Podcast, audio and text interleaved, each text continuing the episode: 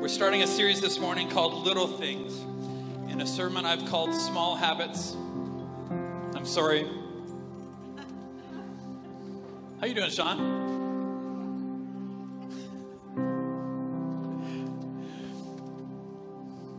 This uh, sermon series, I, I think, for God to do what only God can do, you have to do what only you can do.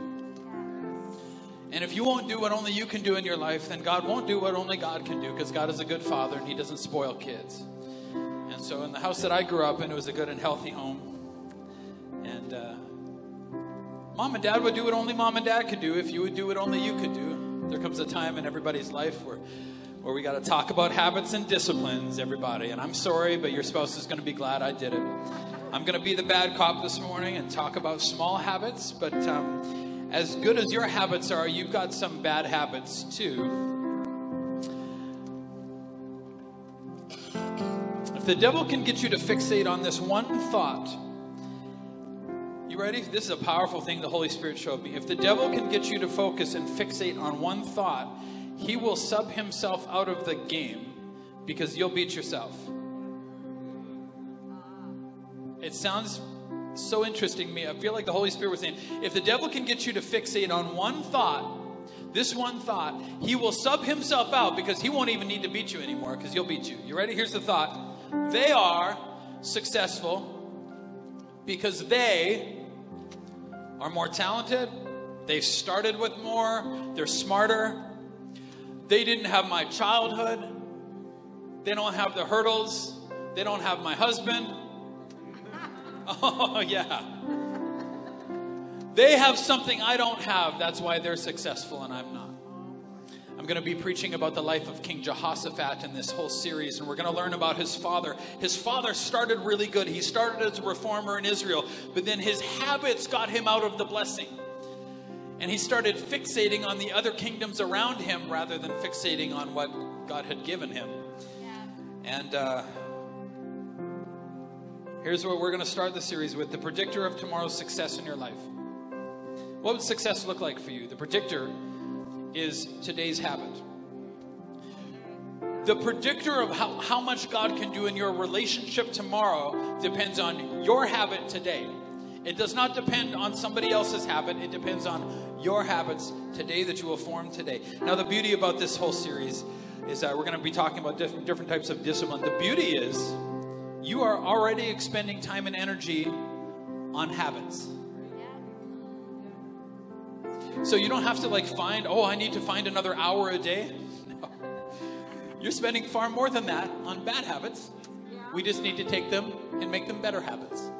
And when we make them better habits, your life gets a whole lot better and you actually get to the places where God intended you to get to. Thank you, Sean. Habits create supply lines. They create uh, roads and pathways in, in, in your life. Now, your emotions, the reason that you feel the way that you feel when you start to argue with somebody is because you have emotional pathways that get you to a destination or mental pathways. The reason that you're worried about losing your job constantly is because you have a mental pathway that your habits have gotten you into this place where, where you have emotional and mental pathways that get you here. Spiritual pathways some of you, you just feel like you're just never good enough for God. It's true, but none of the rest of us are either, and we are okay with being loved, and you're not. It's a spiritual pathway that you just have trouble getting to. And what happens is, is, is that the disciplines of your life start forming pathways, and, and you walk down a pathway once, and then twice, and then pretty soon you have a, a, a river that you just, you know, you, you beat down the pathway with your feet, and eventually it always takes you into a certain place. And so, what we have to do is we have to take these bad habits that we, that we tread down these paths, and we just have to take them and turn them. Most of them, not a lot. We just have to take them and turn them so that we create different pathways so that God can get you where God wants you to go.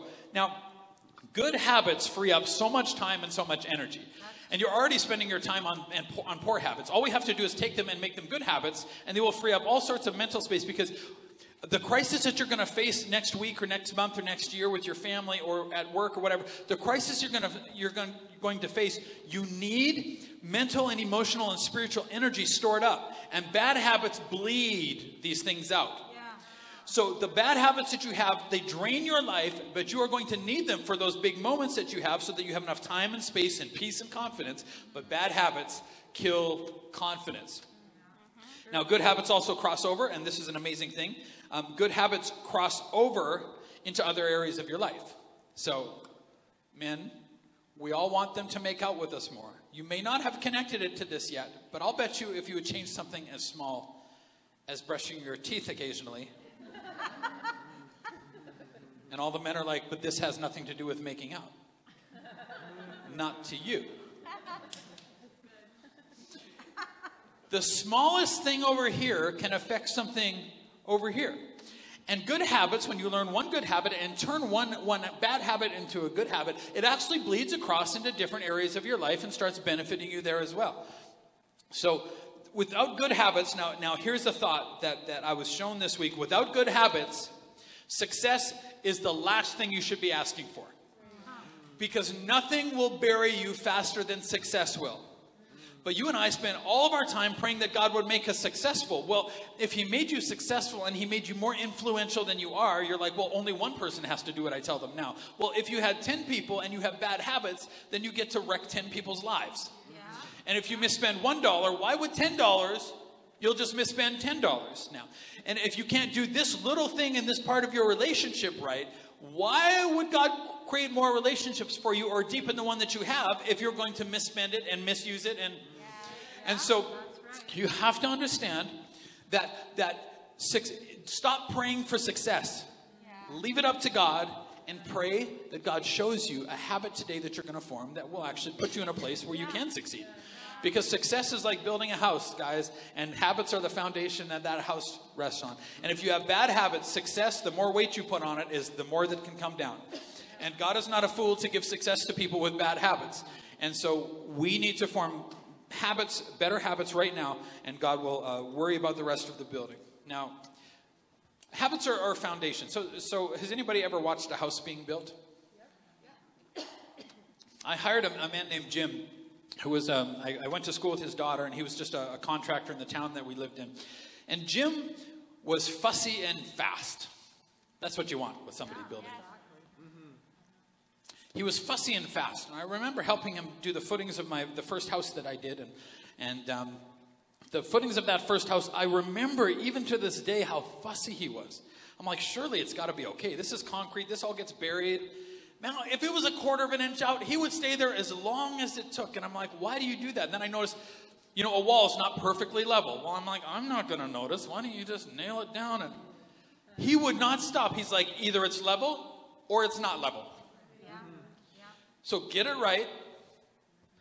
If, if you don't, look, if you start creeping on your bad habits at the foundation of your life, then what happens is the next thing that you build, you'll start, it'll, it'll be out a little bit too, and then the next thing, and then the next thing, and the more the weight that you put on it, eventually it comes to a, a drop dead point where you, where you lose the house or the house falls down because there's this idea that the foundation of your habits really matter. Now, here's a quote that I want you to, to take home with you. This is what industry taught me. I was an electrician, I apprenticed in the electrical trade. Do we have any industry people in the house?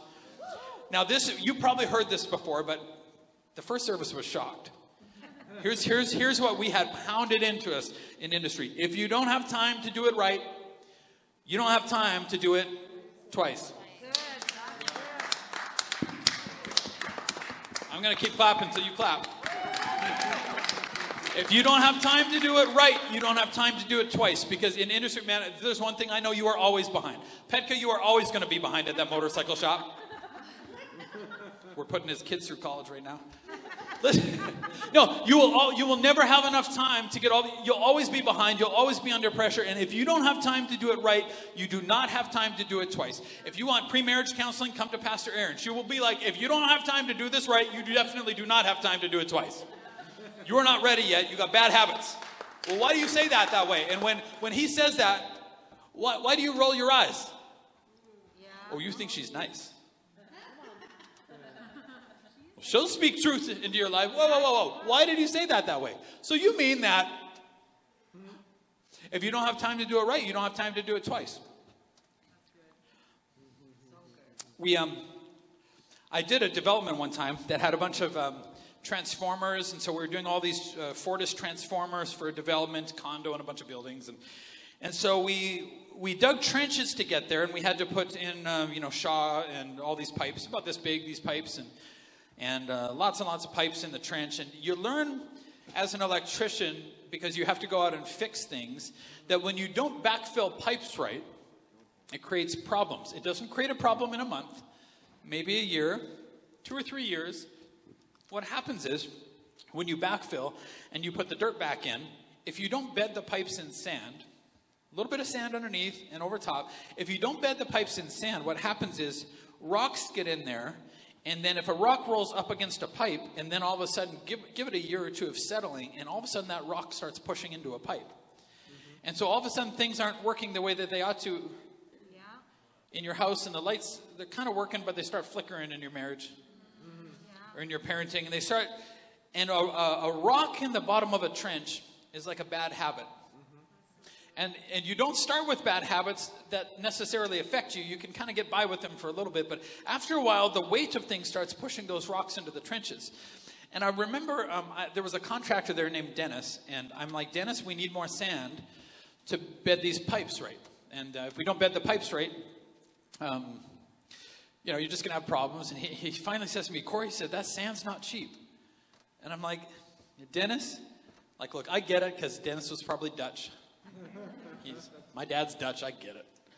Sand's not, he's like, look, you know, that truck's going to cost me 200 bucks, or I don't know what it was at the time. I just, this is a lot of sand. And I said, maybe think it like this, Dennis, is that if it's costly now, think about how much it would cost to dig up the road in front of the condo in five years' time that has been driven on and driven on and feeds this whole area. Imagine digging this up and trying to find the problem later when the condo doesn't have power anymore because you didn't want to spring for a little more sand. I said, Your habits are like that. And we'd put a person in that trench, and I'd be like, if, if a rock rolls in, even on top of that sand, stop the operator and get the rock out. Now, today, and in this series, God is going to get some of the rocks out of your life, which is causing the lights not to turn on. Now, now some of you, some of you have good habits in some areas of your life, but you'll find out that you are undisciplined in other areas of your life. And if you think that you're perfect in all areas of your life, let's talk about the habit of being extremely proud and self righteous. now, this is going to be like pulling teeth, particularly if you struggle with laziness. But look, I'm going to be the bad cop because your, you know, husband is tired of it. Kids are tired of it. So let me be the bad cop here. Now, or you could just take Renee's attitude. Now, Renee loves talks about habits. She's like, this is going to be better than going to Disneyland this series. And I'm like, I love good habits. Oh my God. She keeps our lives here at Venue straight. Now, here are some rocks that you'll have to dig the road up for one day. You ready? They don't seem like much right now, but here are some things that God would probably want you to work on in this series. Um, you're three minutes late to work. I'll tell you, if I'm letting a person go, it's the person who's three minutes late to work. Not for a month, if they keep but if work starts, I'm telling you, being a little bit late all the time, everybody's like, what, why, why are you special? Are you the boss now? You had a very important phone call before you got here. You just couldn't figure out cornflakes and milk. You know. Um, how about this? How about this? All, what you don't understand is that all your, all your bad habits, every time you do them, they are micro decisions. All you have to do is change your micro decisions into better micro decisions and to bring success in your life. Some of y'all have a snorting problem.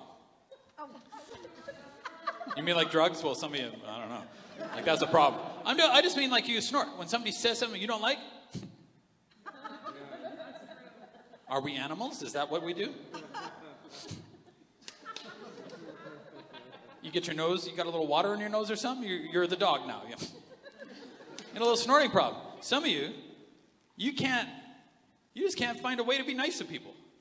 What I mean by that is you can't find a way to be nice to the people who got to live with you. You can be nice to everybody else, but man, if they come into your house, you'd be like, whoa. Some of you, you gotta, you gotta, you need to wear sunglasses when you're arguing because you glare. You glare like the sun is in your eyes. Is that how we, is that what? Shooting daggers at people, man. You need some sunglasses? Because I'm tired of looking at angry eyes, you know? it's like Mr. Potato Head. You put the angry eyes on. What can we put the... There are these little habits that you don't really realize that, that are causing uh, uh, fractures and are going to cause problems with the lights coming on in, in your relationship. How about this? Arguments escalate. Yeah. Now, now, look, we're experts at this. Arguments escalate, escalate because we just we won't discipline ourselves to be patient in the little things anymore, and we know that the other person is always going to take it in this direction. So let's just go there.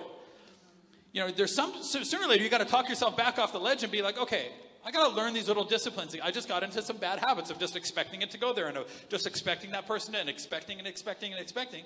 Well, sooner or later you're the one who's doing it, and you just take it there. And, okay, that'll hurt your feelings. I'm going to talk about something else that's going to hurt your feelings more later. Now, what I didn't really realize was that my apprenticeship, uh, it was hard. It was in industry. It was in the electrical trade. And my apprenticeship, nobody appreciates your apprenticeship. I didn't appreciate it. I don't think anybody's that smart who's in the middle of like digging holes in the ground or running pipe under trailer or got an elevator guy back there. That's hard work, right? People used to yell at us and not like yelling encouragement. Maybe that's what they do now, but that's not what it was like then. It was, it was, you know, they were hard uh, days. You didn't feel like you were making all that much money, and it was hard work. And I don't, I don't really know if you know this, but your life today is an apprenticeship for what God wants to do tomorrow. And I look back now at all the hard days of my apprenticeship, and I am so grateful for them. Now I'm like, I learned so much then, but I didn't know it at the time. Um, I remember looking at big projects. I'd drive by like a big hotel somewhere and think, like, who could do so? Who could wire a place like that? It's so big. There's, there must be 10,000 things in there not to forget. And, and uh, the overwhelming part of it, but I didn't really realize where success comes from. It started the day that I first started working for an electrician. I had a tool pouch, I had a tool bag. And I learned in the very first day, I learned don't worry about that out there. That's tomorrow sometime. Yeah. Learn how to put your tools in the tool pouch. Yeah. Yeah. We didn't have, even have tool bags back then. We just had to carry them all the time, which was a nightmare. Then they found out it wasn't good for your body. I don't know how it took 50 years to figure that out. But I learned okay, my side cutters always go here, and then my Kleins, and then something else I can't even remember anymore, which is embarrassing. And then my wire strippers in the front, and then my red Robbie screwdriver always goes here, and my greenie goes here, and it doesn't sound like much, but I can do that. Anybody not be able to do that? But then the next time when you take out your wire strippers, they got to go back into the same spot. Because sooner or later, you're going to be holding something up and you're going to reach for a drill that's not there. Or you're going to be reaching and fumbling for a drill bit and trying to put it in your drill with your mouth because. And I learned how to keep my tool bag straight. Everything always goes back into the same spot. Now, listen, I, can I just tell you something? You might look at my life right now and be like, yeah, you're super disciplined. You're, you must have a disciplined personality. I am an Enneagram 8 with a 7 wing, which means like, no. if you meet like the, I, I, talked to a Christian psychologist um, who was coming to the church and then they moved to, to Manitoba. And he's like, I have never met an 8 on the Enneagram who wasn't a complete psychopath.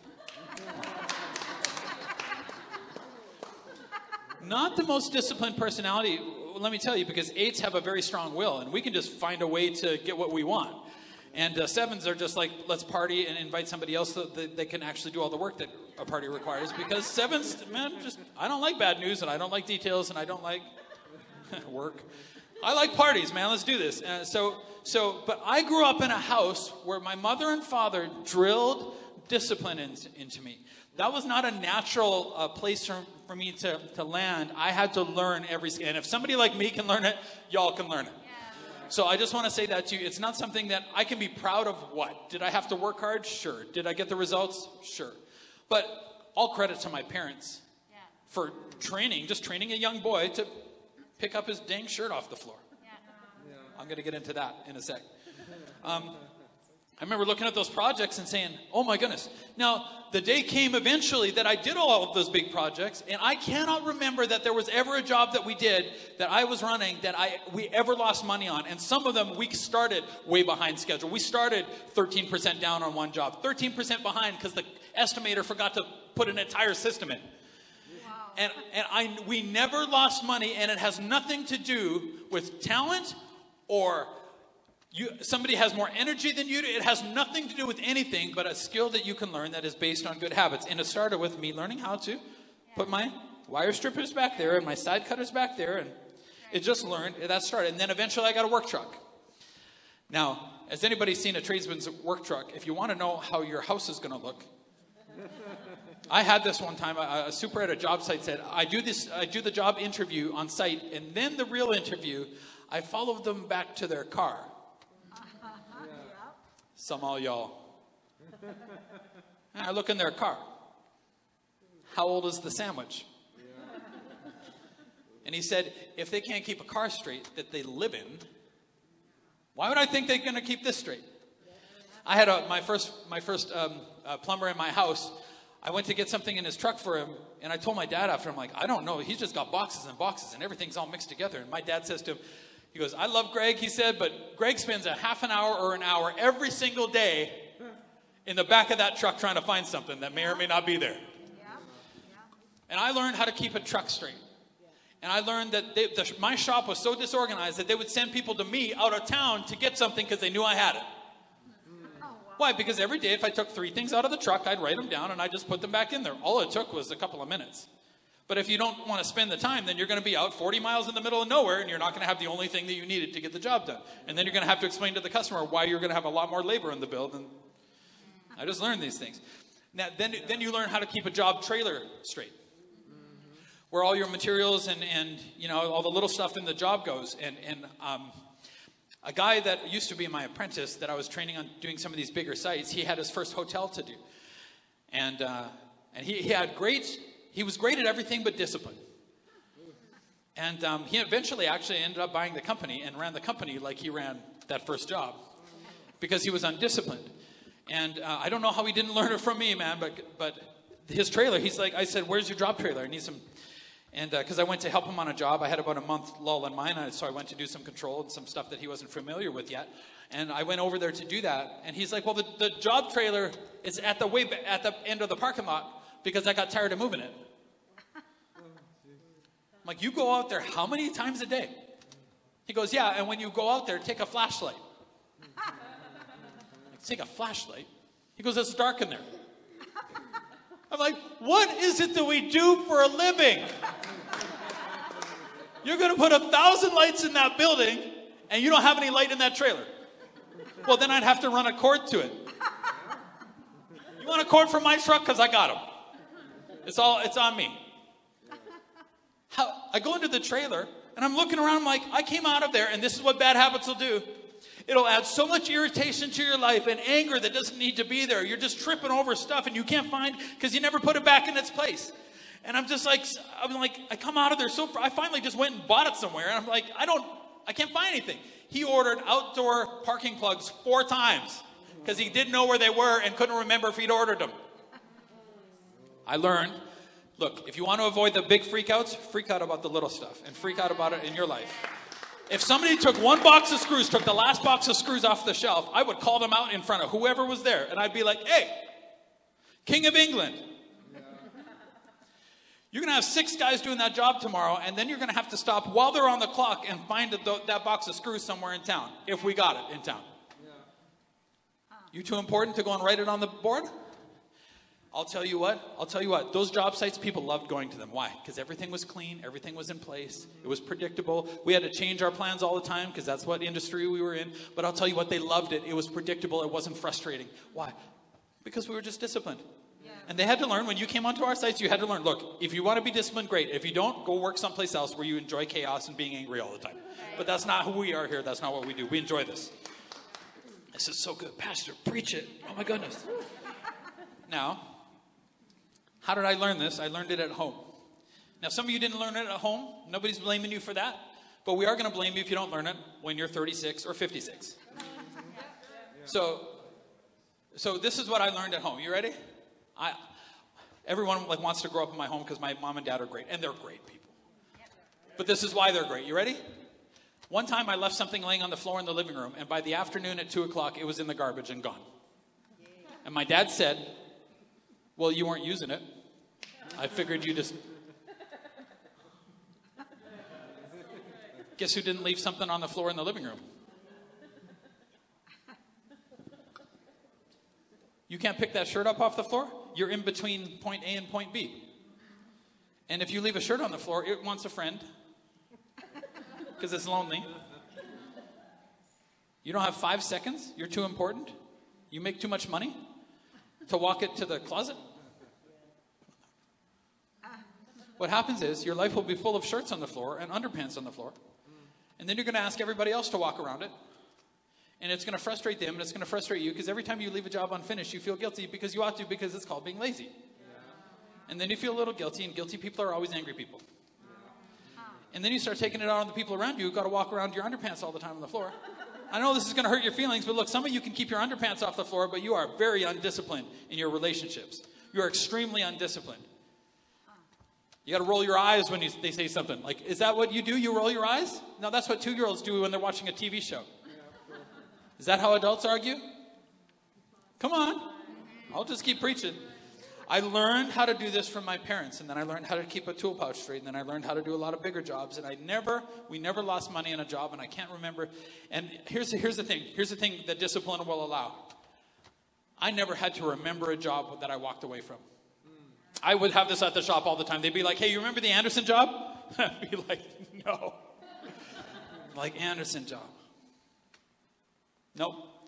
Like it was less than a year ago. You were there for a month. You know why? Because I freed up my mental space. Because we had a thing, zero callbacks. The only thing we go back for is changing light bulbs. That's it.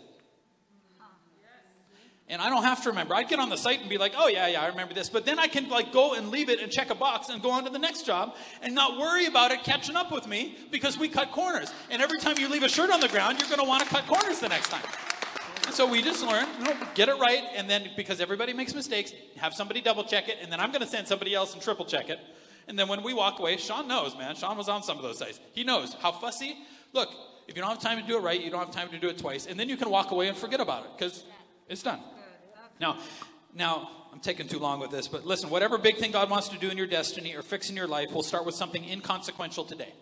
And if you can get this thing right, you'll get that thing and you'll get the miracle too. I love, I was reading in my devotions uh, the story of the five loaves and two fish feeding tens of thousands of people. It says 5,000 men were there, plus women and children. And they all go to hear Jesus preach. And, and then all of a sudden, they're like, everybody's hungry because it's went on too long and there, there's no McDonald's out there. And Jesus is like, hey, we got to feed this crowd.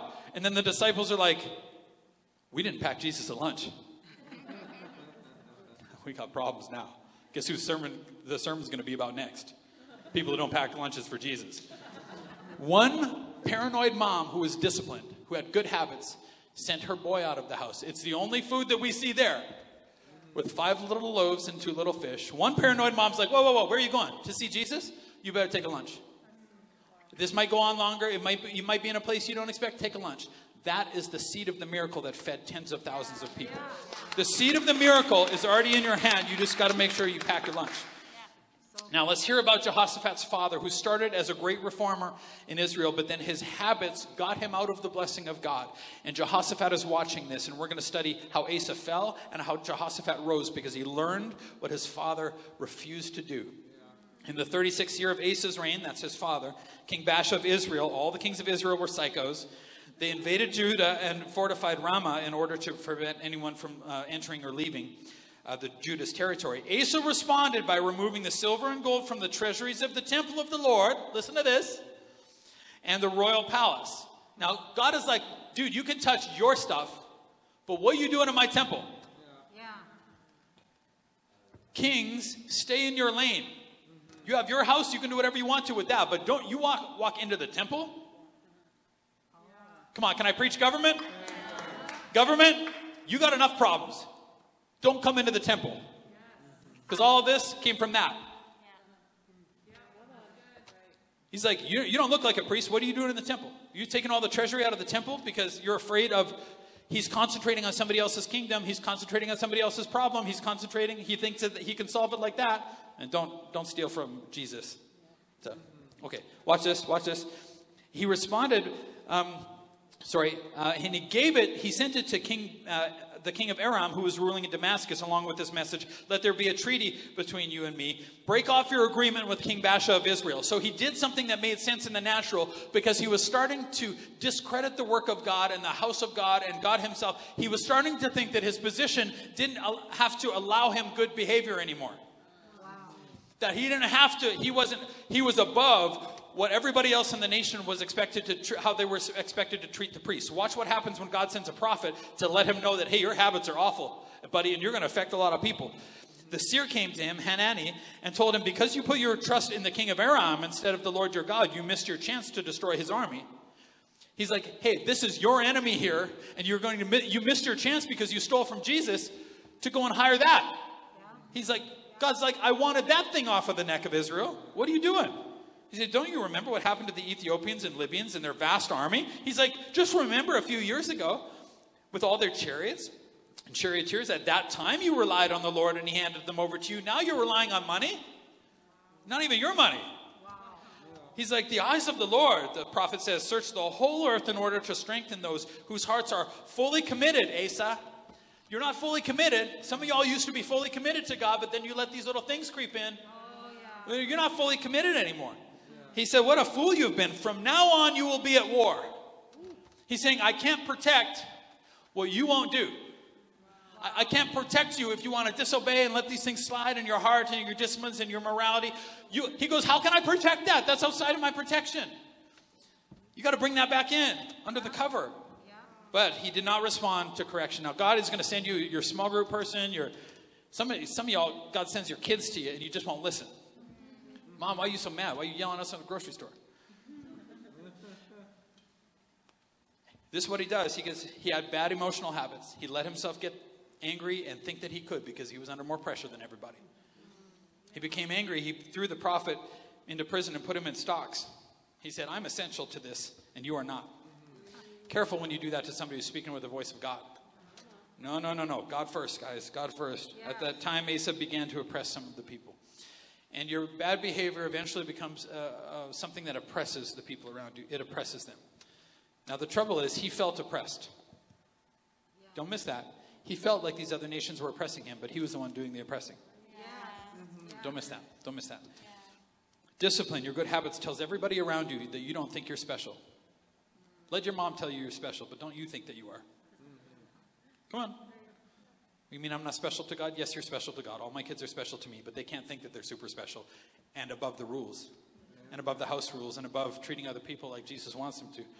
In the 39th year of his reign, Asa developed a serious foot disease. Get this, get this. Why a serious foot disease?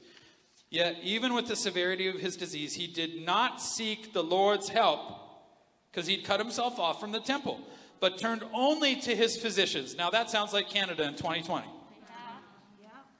We did not seek the source of hope and the source of healing and the source of economy and the source. We did not seek the source. We closed it. He did he turned only to the physicians. We have physicians in the house here, and they're like, you know, like his King's Asa's physicians must have been like, dude, we can't fix this. Maybe you should pray. Maybe you should release the prophet. Because we can't do this for you. We've done everything that we know how to do. Why would we put this on the medical system? They don't know what to do. Come on, he only trusted his physicians. What about God? What about the God who protects us from disease and the God who protects us and thinks thoughts of good towards us? So he died in the 41st year of his reign. Don't miss that. If you want to lock up the prophet that God sends you, then that foot disease, he can't protect you from it. And that foot disease made him unable to move around the way that God wanted him to. He locked up the voice of God, and God, God, he couldn't stop it from him being locked up. And this is like when you and I, we get so self righteous with our habits and with somebody else, and we get so focused on somebody else's problems that we nail our foot in the ground and then wonder why it hurts and wonder why we keep going in circles. And this is what happened to him, and it's not what God wanted. Look, some of your habits you don't even know that you have anymore. You need somebody to come and call it. Just give somebody permission. You'll be happy in the end. Jehoshaphat rules in Judah. Then Jehoshaphat, King Asa's son. You ready? Watch the, the 180 degree. He, he comes, he becomes the next king. He strengthened Judah to stand against any attack from Israel. He's like, my dad was worried about other kingdoms. It's not other kingdoms, it's us. Yeah. He strengthened this kingdom. You cannot strengthen somebody else outside of you. You can strengthen yourself. I don't mean not, don't encourage them. You can't fix their habits. Yeah. The problem is your habits. He's like, oh no, we got bad habits. That's where that's why we're susceptible. He stationed troops in the fortified towns of Judah and assigned additional garrisons to the land of Judah and to the towns of Ephraim that his father Asa had captured. He's like, My dad spent so much time trying to capture that he didn't spend time maintaining. Yeah. Yeah. And why would God give you a promise? You spend 95% of your time praying for success, but you won't spend the actual amount of time it takes to maintain it. He's like, I know my dad got it wrong. We're not going to get this wrong. We're going to maintain it. So it says, The Lord established Jehoshaphat's control over the kingdom of Judah. All the people of Judah brought gifts to Jehoshaphat. I hope that that happens to you. And he became very wealthy and highly esteemed. He was deeply committed to the ways of the Lord. Why? Because he highly esteemed God. He highly esteemed the voice of the prophet. He removed the pagan shrines and the Asherah poles from Judah. Judah was mixing worship and mixing religion. You know, the devil doesn't mind if you mix God with something else in hockey. He doesn't mind. He don't mind. The devil don't mind it. He'll just he'll he'll sub himself off. Yeah. He was deeply committed. The people of Israel had fallen into bad habits. They were worshiping other things. He stopped it. He did what his dad wouldn't do. In the third year of this reign, he sent officials to teach in all the towns of Judah. This is my this is the most powerful part of this sermon. He sent his government officials to teach in the towns of Judah. What were they teaching? Speed limits and bylaws. What were they teaching? What were they teaching? If I could give some, a little counsel to the government right now, what were they teaching? What are they teaching? They took copies of the book of the law of the Lord. Yeah. Yeah. They took copies of the book of the law of the Lord and traveled around through all the towns of Judah teaching the people. Hey, they said, Jehoshaphat's like, look, yeah, government, that's great, but this all comes from that. You know what he did? He went to the temple and got the law of the Lord. And he's like, all that we have comes from this. If we teach this, we don't have to teach the government laws anymore. If we teach if we teach, listen, Canada, how to love your neighbor like Jesus loves your neighbor, you don't have to teach the law anymore. You don't have to flog people about the law if we teach the law of God. But it worries me when government starts speaking on the issues of morality. It worries me when business starts talking morality. What right do you have to talk about morality and what's right and what's wrong? That belongs to the temple. You have got to bring God back into the conversation here. And then, why? Because this is what God wants to do to your enemies, to what the devil is doing. Then the fear of the Lord fell over all the surrounding kingdoms, so none of them even wanted to declare war on Jehoshaphat. His habits made him a steward of the power of God. So Jehoshaphat became more and more powerful and built fortresses and storage cities throughout Judah. He stored numerous supplies in Judah's towns and stationed an army of seasoned troops at Jerusalem. I said if the devil can get you to fixate on on something else, if the devil can get you to fixate on them out there, he'll sub himself out. Here's what the devil wants you to fixate on somebody else's tool bag and keeping it straight. Work on your own tool bag. Quit trying to fix somebody else's tool bag. You got a tool bag, work on your own tool bag and keep your own tool bag straight. If he can get you to fixate on that, he won't even have to fight you. You'll fight yourself. You'll right yourself. The next thing I want to say and the last thing I want to say is change one habit this week. Change one habit this week. This is how it will help. The Word of God says, do everything as unto the Lord. So the next time you use your toothpaste and you squeeze it in the middle, and you put your wet toothbrush back in that drawer, think to, my, think to yourself, if Jesus had to use that toothpaste, how would I squeeze the tube? Well, my husband ain't Jesus is part of the problem.